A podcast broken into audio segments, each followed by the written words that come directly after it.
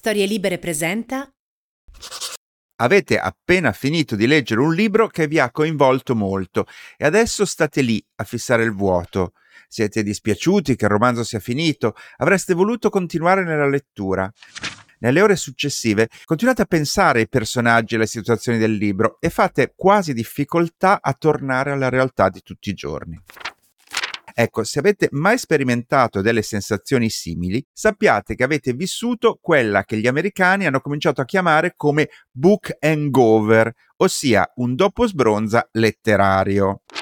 Intendiamoci, non si tratta esattamente di un disturbo riconosciuto alla scienza, però alcuni psicologi hanno cominciato ad ammettere la presenza di questi effetti emotivi. Non solo, hanno anche elaborato dei suggerimenti per uscire da questo stato momentaneo di distacco dalla realtà. Pertanto, la prossima volta vi sentite tristi e disperati perché un libro che amavate così tanto è terminato, ecco i consigli pratici per superare il dopo sbronza da lettura. Per esempio, potete cominciare con rileggere le vostre parti preferite del libro. Infatti, tornare a riscoprire i passaggi principali è un modo per rendere l'abbandono del libro più graduale. Un altro modo è quello di consigliarlo agli amici, un metodo che vi permetterà di continuare a vivere l'entusiasmo di questa lettura attraverso la condivisione. Un altro metodo ancora è quello di analizzare la trama nei dettagli insieme a qualcun altro che l'ha già letto, per avere un confronto e uno scambio di opinioni. E poi restano le due opzioni più drastiche. La prima è prendersi una pausa dalla lettura per qualche giorno, per dare al libro la possibilità di sedimentare e a voi di concentrarvi su altre attività. L'altra è la regola più prevedibile, la sempre valida tecnica del chiodo schiaccia chiodo, ossia cominciatene subito un altro nella speranza di una veloce sostituzione. E ora che sapete affrontare questi rischi letterari, direi che possiamo cominciare. Sono lo scrittore Matteo Bibianchi e questo è Copertina, un podcast dove si spacciano consigli di lettura.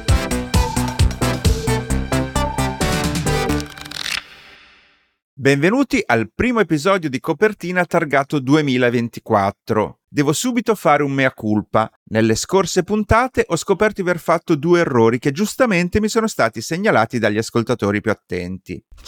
Il primo è che ho detto che il romanzo Giù nella valle di Paolo Cognetti è ambientato in Lombardia, mentre in realtà la Valsesia, dove si svolge il romanzo, si trova in Piemonte. Un errore dettato all'esperienza personale, visto che in Valsesia ci sono stato diverse volte e data la relativa distanza ero convinto che fosse ancora in territorio lombardo. L'altro errore invece di collocazione temporale. Ho detto che Le schegge, il recente bestseller di Bret Easton Ellis, si svolge nel periodo universitario del suo autore e invece riguarda gli ultimi anni del liceo. Ho confuso insomma le sue giovinezze. Chiedo scusa dunque di queste due imprecisioni e sappiate che accetto sempre di buon grado quando mi fanno notare delle sviste. Fedele al celebre motto, se mi sbaglio mi corrigerete. E veniamo così alle mie nuove Letture in corso.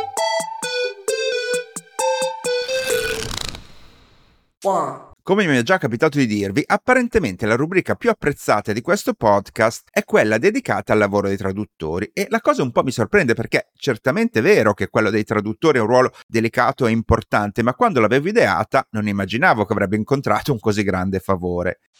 Se questo mondo però vi affascina così tanto, vi consiglio caldamente di leggere l'ultimo romanzo di Marco Rossari, un testo di chiara impostazione autobiografica nel quale ha un ruolo centrale proprio la sua attività di traduttore.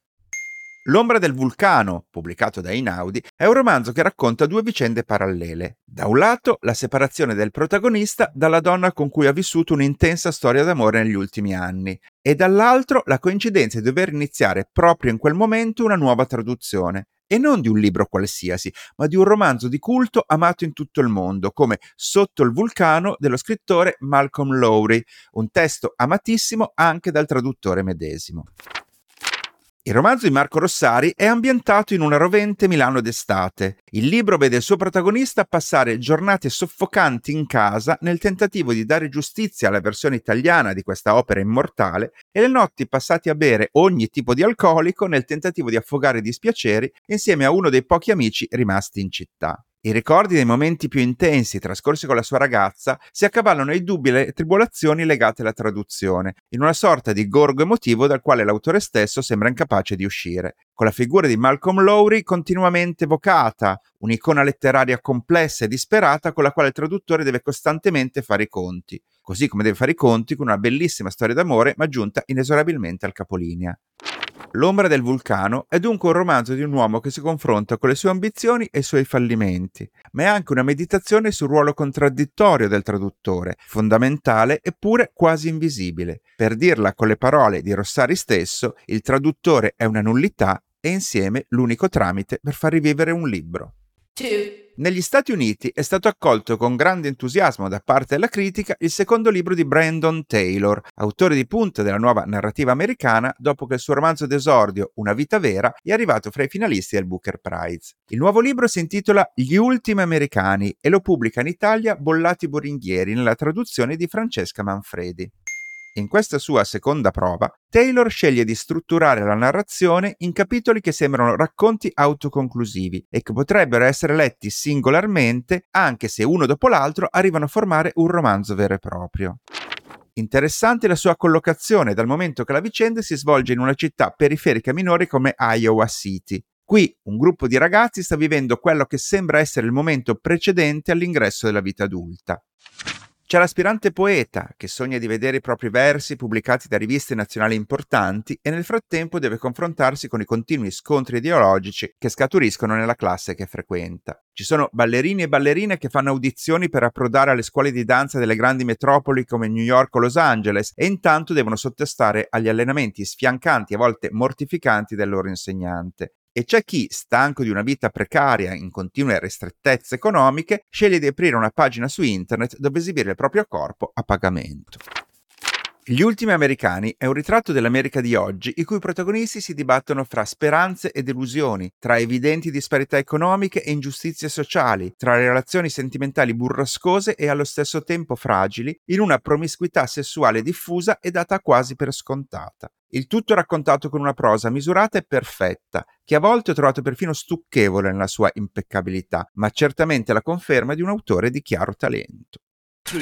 La terza segnalazione non riguarda un romanzo, ma una rivista letteraria, che esiste in Italia già da qualche anno, ma solo di recente è stata acquistata dalla casa editrice Iperborea e quindi oggi vive una nuova vita con una distribuzione a livello nazionale. In altre parole, oggi si trova facilmente in libreria. Sto parlando dell'Integrale, il cui sottotitolo esplicativo recita Pane, vino e cultura.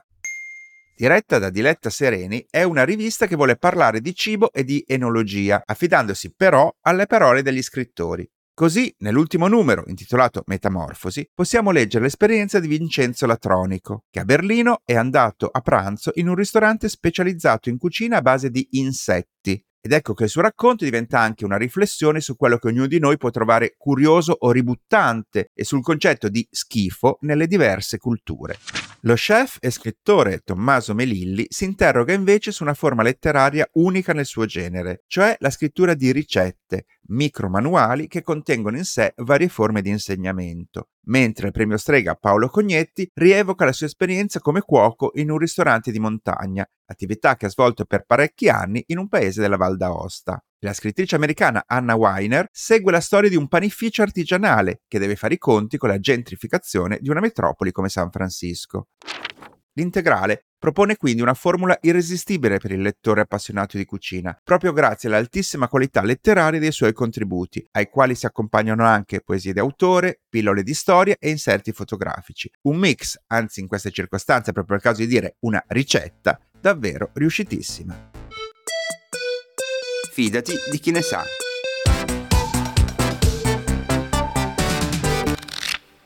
E adesso ci spostiamo in Puglia, per la precisione a Terlizzi, piccolo centro in provincia di Bari, dove si trova la libreria nostra ospite di oggi, che ha un nome molto curioso, si chiama Un panda sulla luna e a raccontarcela c'è il suo fondatore Gabriele Torchetti. Ciao Gabriele, benvenuto. Ciao Matteo, grazie, grazie di, di questa accoglienza, è un onore per me.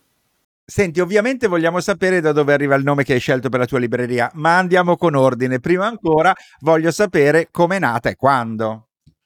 Allora, è nata banalmente da una pagina Facebook, quindi una cosa un po' boomer, che ho creato tipo due anni fa, una pagina in cui scrivevo recensioni editoriali. E poi pian piano, insieme al mio compagno Vito, abbiamo deciso di creare un'associazione culturale e ad, ad organizzare incontri d'autore. Da lì poi il passo successivo è stato l'apertura di una libreria. Quindi svelaci il mistero, da dove arriva questo nome Un panda sulla luna e cosa significa? Eh, il mistero...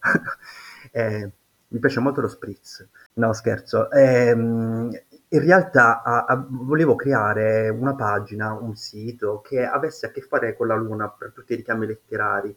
E poi niente, così pensando, la prima parola che mi è venuta in mente è panda. E quindi un panda sulla luna che cosa vuol dire? Nulla. E per cui a me il no sense piace molto, per cui come si dice buona la prima. Poi dopodiché abbiamo creato un concept sul panda sulla luna, ossia dei panda che si stanno estinguendo un po' come i lettori, quindi trovano rifugio sulla luna. Beh, devo dire che eh, il nome e la spiegazione lo rendono abbastanza indimenticabile, quindi bravi. Ma com'è fare il libraio in una situazione di provincia come la vostra, di, di una cittadina a pochi chilometri da Bari, in Puglia? Come è stata accolta la libreria? Raccontaci un po'. Intanto è bella perché c'è la dimensione di paese, per cui io conosco tutti sulla strada e quindi quando arrivo ciao, ciao Daniela del bar di fronte, il direttore della pinacoteca e quindi diciamo è una situazione accogliente per cui tu in un certo qual modo sei nel cuore della città e fai amicizia anche con le persone che non leggono. Dopodiché, come tutte le librerie, soprattutto indipendenti, si fa un po' fatica, però pian piano devo dire che ci stiamo avvicinando, uh, stiamo conquistando diciamo, fasce di lettori che, che prima non, non avevamo. So anche che per allargare i contatti della libreria, per portare anche magari la cultura in luoghi non convenzionali, ti sei inventato, voi vi siete inventati diverse iniziative. Vuoi raccontarcele? Allora, eh, sono diverse iniziative che, che, facciamo perché pensiamo che comunque molte persone hanno un po' il timore di entrare in libreria e quindi se hanno questo timore siamo noi che andiamo da loro e cerchiamo di conquistarli.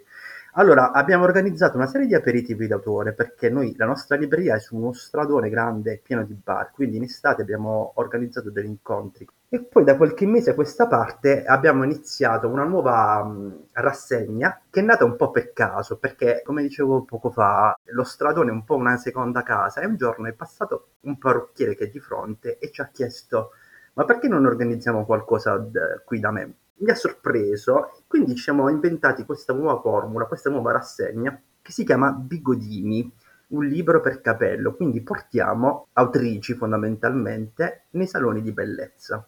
Questa è bellissima come iniziativa. E com'è le reazioni delle clienti sotto i caschi o mentre si sta facendo le tinte?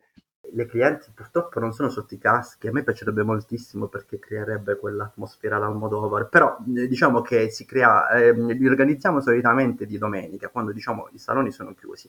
La reazione è, è veramente eh, bella, positiva, perché fondamentalmente noi invitiamo queste autrici, proponiamo un genere di narrativa, ecco, tra virgolette, un po' più leggera, in cui diciamo il pubblico non deve neanche sforzarsi di comprendere, quindi diciamo che c'è un'atmosfera rilassata, per cui sta andando molto bene.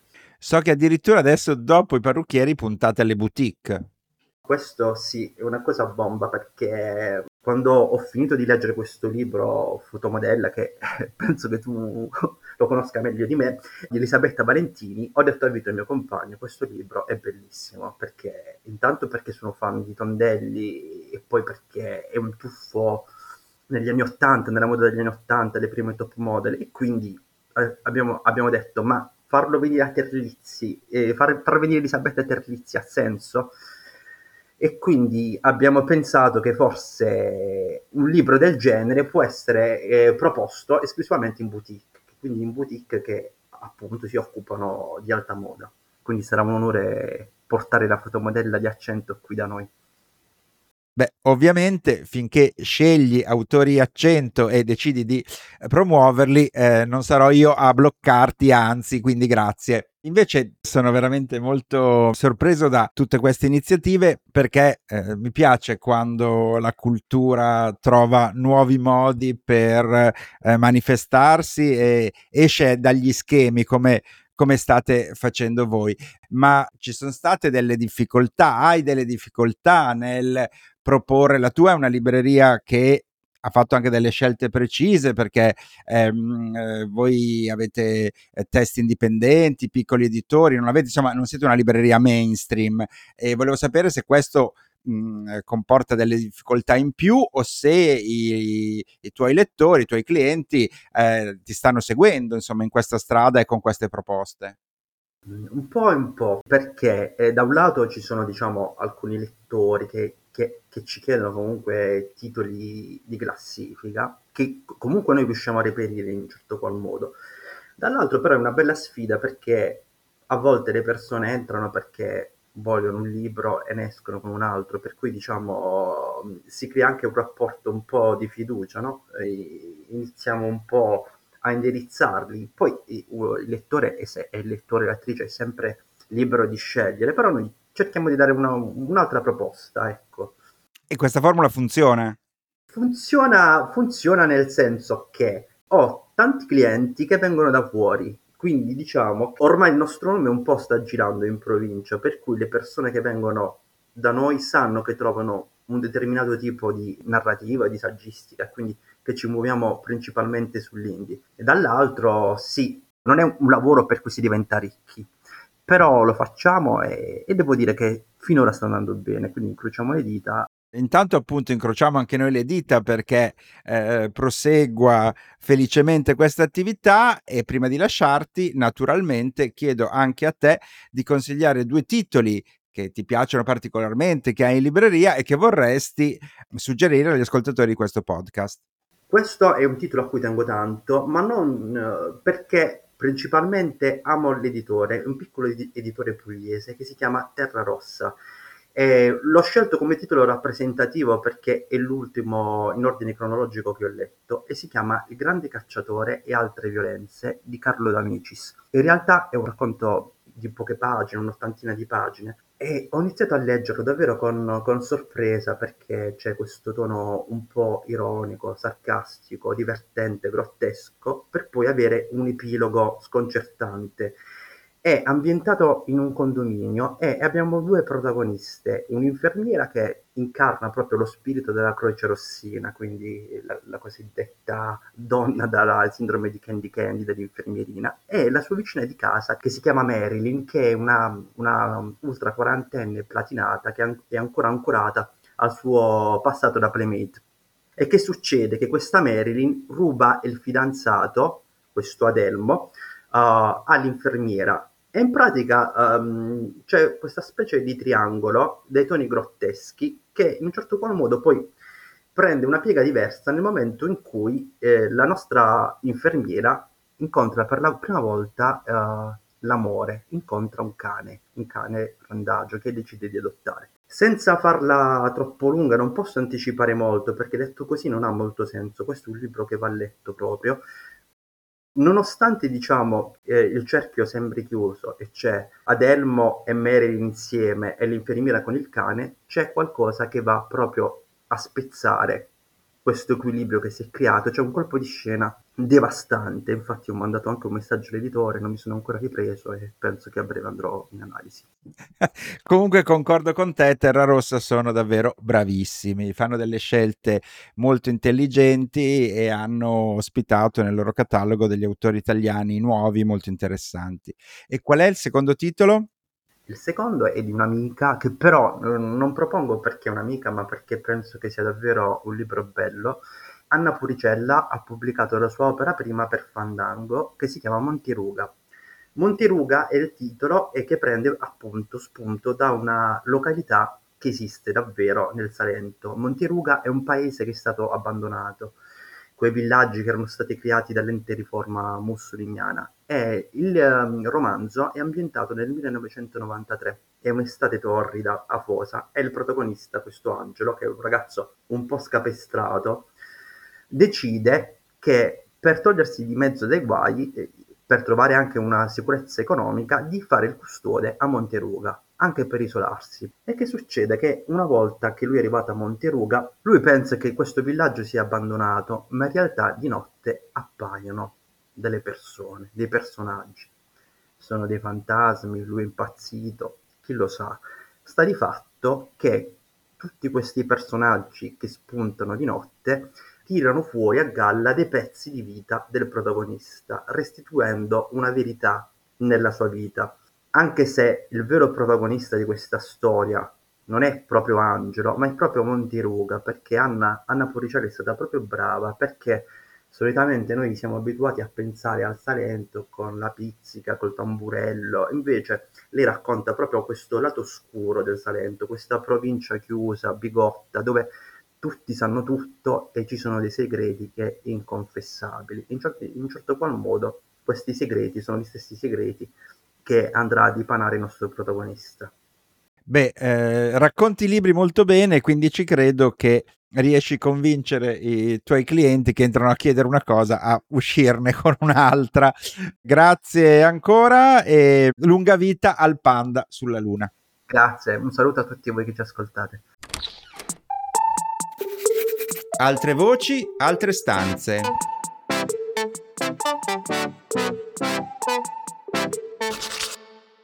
La traduttrice che ospitiamo oggi qui a Copertina ha probabilmente battuto un record, visto che nel 2023 ha vinto due volte il premio per la migliore traduzione in italiano attribuito dall'inserto del Corriere della Sera La Lettura, essendosi classificata sia al primo che al secondo posto. Stiamo parlando di Maurizia Balmelli, nata a Locarno nella Svizzera italiana, che oggi vive a Parigi e che ha la caratteristica di tradurre opere sia dall'inglese che dal francese. Il recente doppio riconoscimento si riferisce al suo lavoro con Il Passeggero e Stella Maris, gli ultimi due libri di Cormac McCarthy, ma portano la sua firma moltissime traduzioni di altri autori di grande livello come Emmanuel Carrer, Jasmine Arezza, Martin Emis, Ian McEwan e Sally Rooney. A Maurizia abbiamo chiesto come sia diventata traduttrice.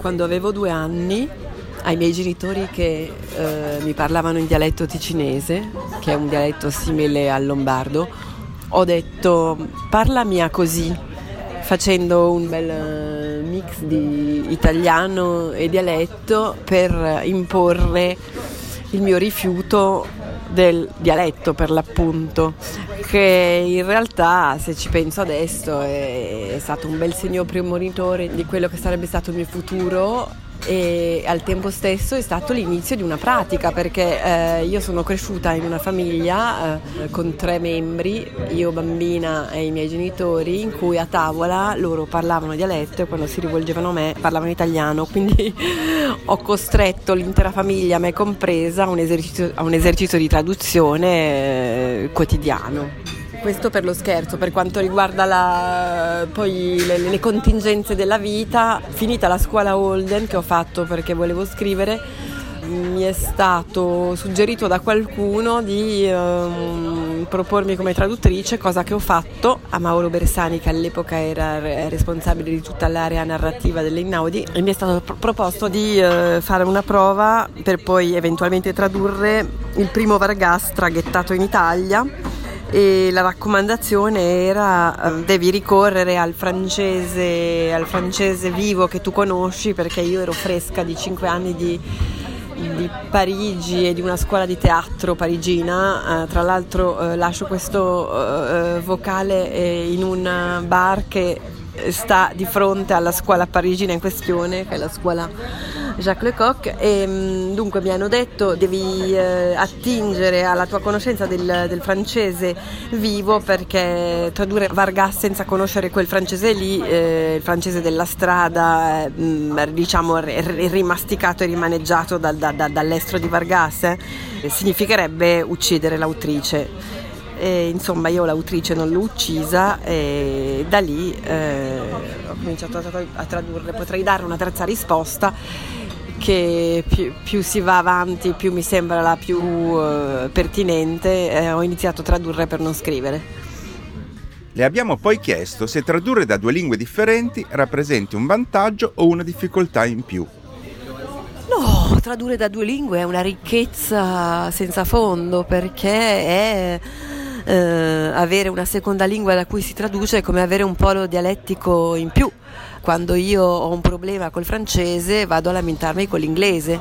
E quindi quando io ho una parola francese che non riesco a tradurre vado a vedere come la, come la trattano gli inglesi e poi tiro le somme. E quindi è davvero eh, come dialogare a tre, c'è sempre il terzo che fa da ma un po' da arbitro, no? Quindi sì, io credo che se traducessi da quattro libre, lingue sarei ancora più felice, devo solo trovare il tempo di affinare la quarta. Infine la domanda più tremenda, se dovesse consigliare un libro ai nostri ascoltatori fra tutti quelli che ha tradotto, quale sceglierebbe?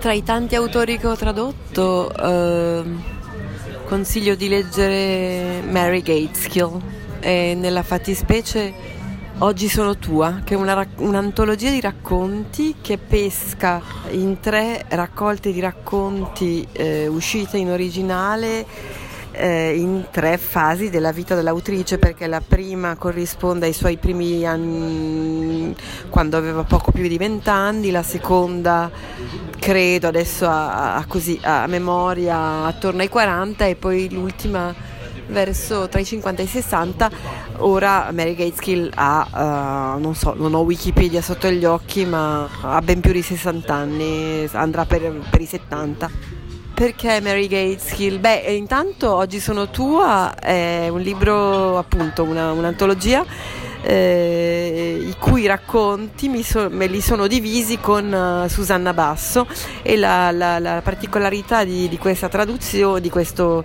volume tradotto è che le nostre rispettive traduzioni, e io e Susanna traduciamo in modo ben diverso, il nostro modo di tradurre non è stato uniformato, nel senso che a, a fronte di, degli stessi stilemi, diciamo così, eh, nel libro eh, rimane la traccia di due strategie traduttive diverse. Mi ricordo che a un pranzo con la nostra editor a un certo punto Susanna dice ah e poi le, le ripetizioni di, di Gates, che meraviglia, io ho, ho, avuto un brivido nella schiena e dopo poco ho detto scusate ma di che ripetizioni parlate? E l'editor ah, grazie a Giù ha detto bah, eh, no tu non, le, tu non le hai rilevate le, le, le ripetizioni. E va bene così Eh, al di là delle, degli aneddoti sulla traduzione, eh, Mary Gateskill è una, una scrittrice di, di, di, di, culto in America ed è veramente una, una voce, direi senza briglie, eh, scatenata, scatenata in, in, nei vari sensi, del, del, nelle varie accezioni del termine, senza briglie, assolutamente punk eh, in senso lato eh, che, che, che, va, diciamo che va a rovistare nei,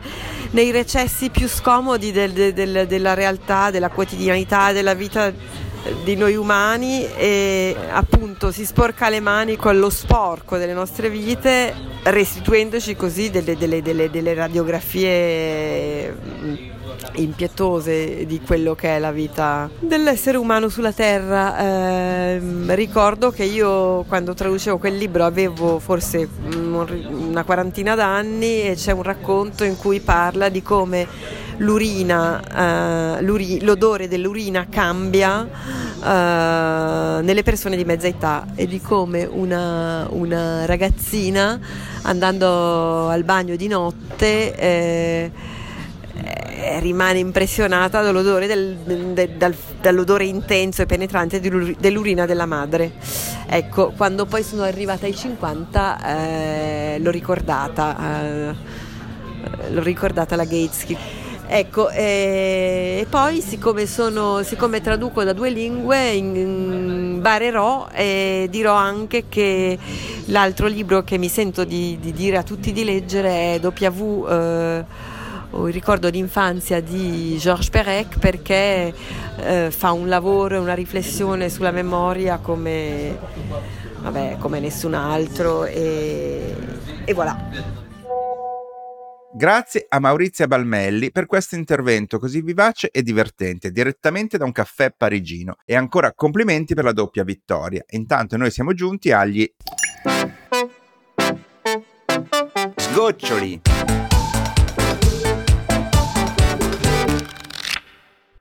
Ci rimane un ultimo consiglio di lettura, quello d'autore. In questo caso ce lo fornisce Paolo Di Paolo, scrittore, giornalista, drammaturgo e conduttore di Rai Radio 3. Nella sua carriera ha pubblicato racconti, saggi e romanzi, la maggior parte dei quali per Feltrinelli. Fra questi ricordiamo Mandami tanta vita, finalista al premio Strega nel 2013, e Lontano dagli occhi, vincitore al premio Viareggio nel 2019. Ha anche curato diversi volumi, come il Meridiano Mondadori dei romanzi e racconti di Dacia Maraini, la raccolta delle lettere di Indro Montanelli per Rizzoli e un'antologia di racconti di Antonio De Benedetti per Bur. Il suo ultimo libro è Romanzo senza umani, edito da Feltrinelli nel 2023. Sentiamo quale libro ha scelto di consigliarci.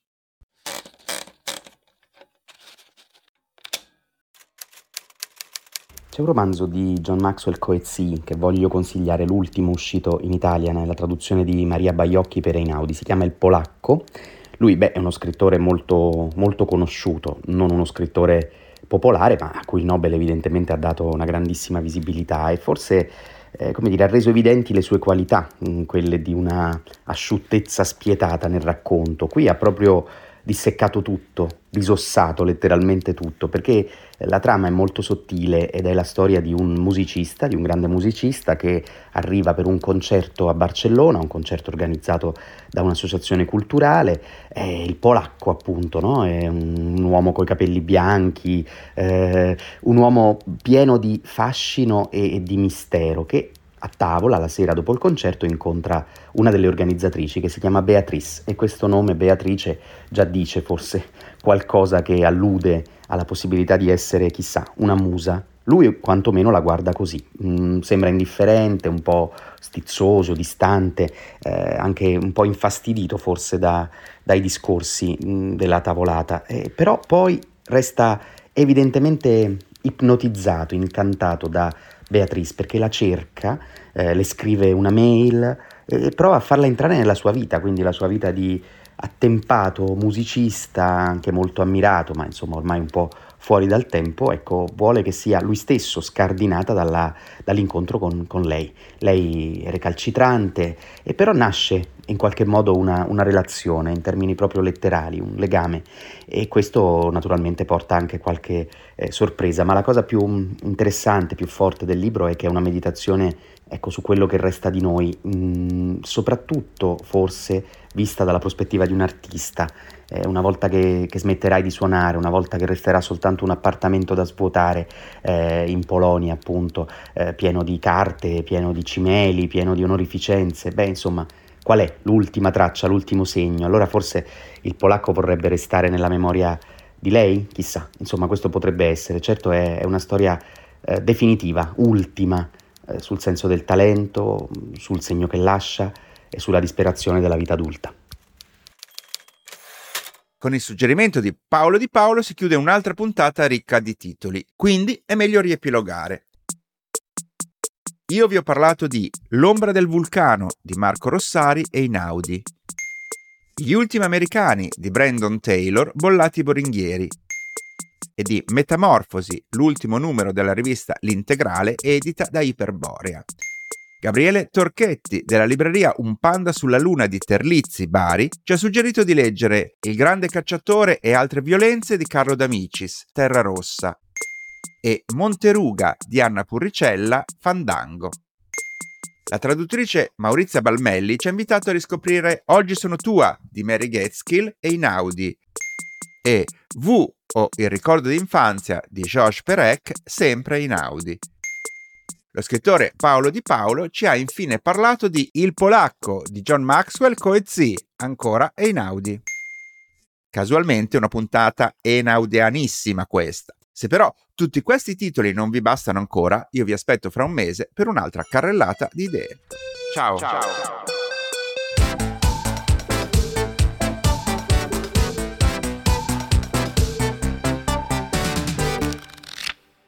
Una produzione storielibere.fm di Gianandrea Cerone e Rossana De Michele.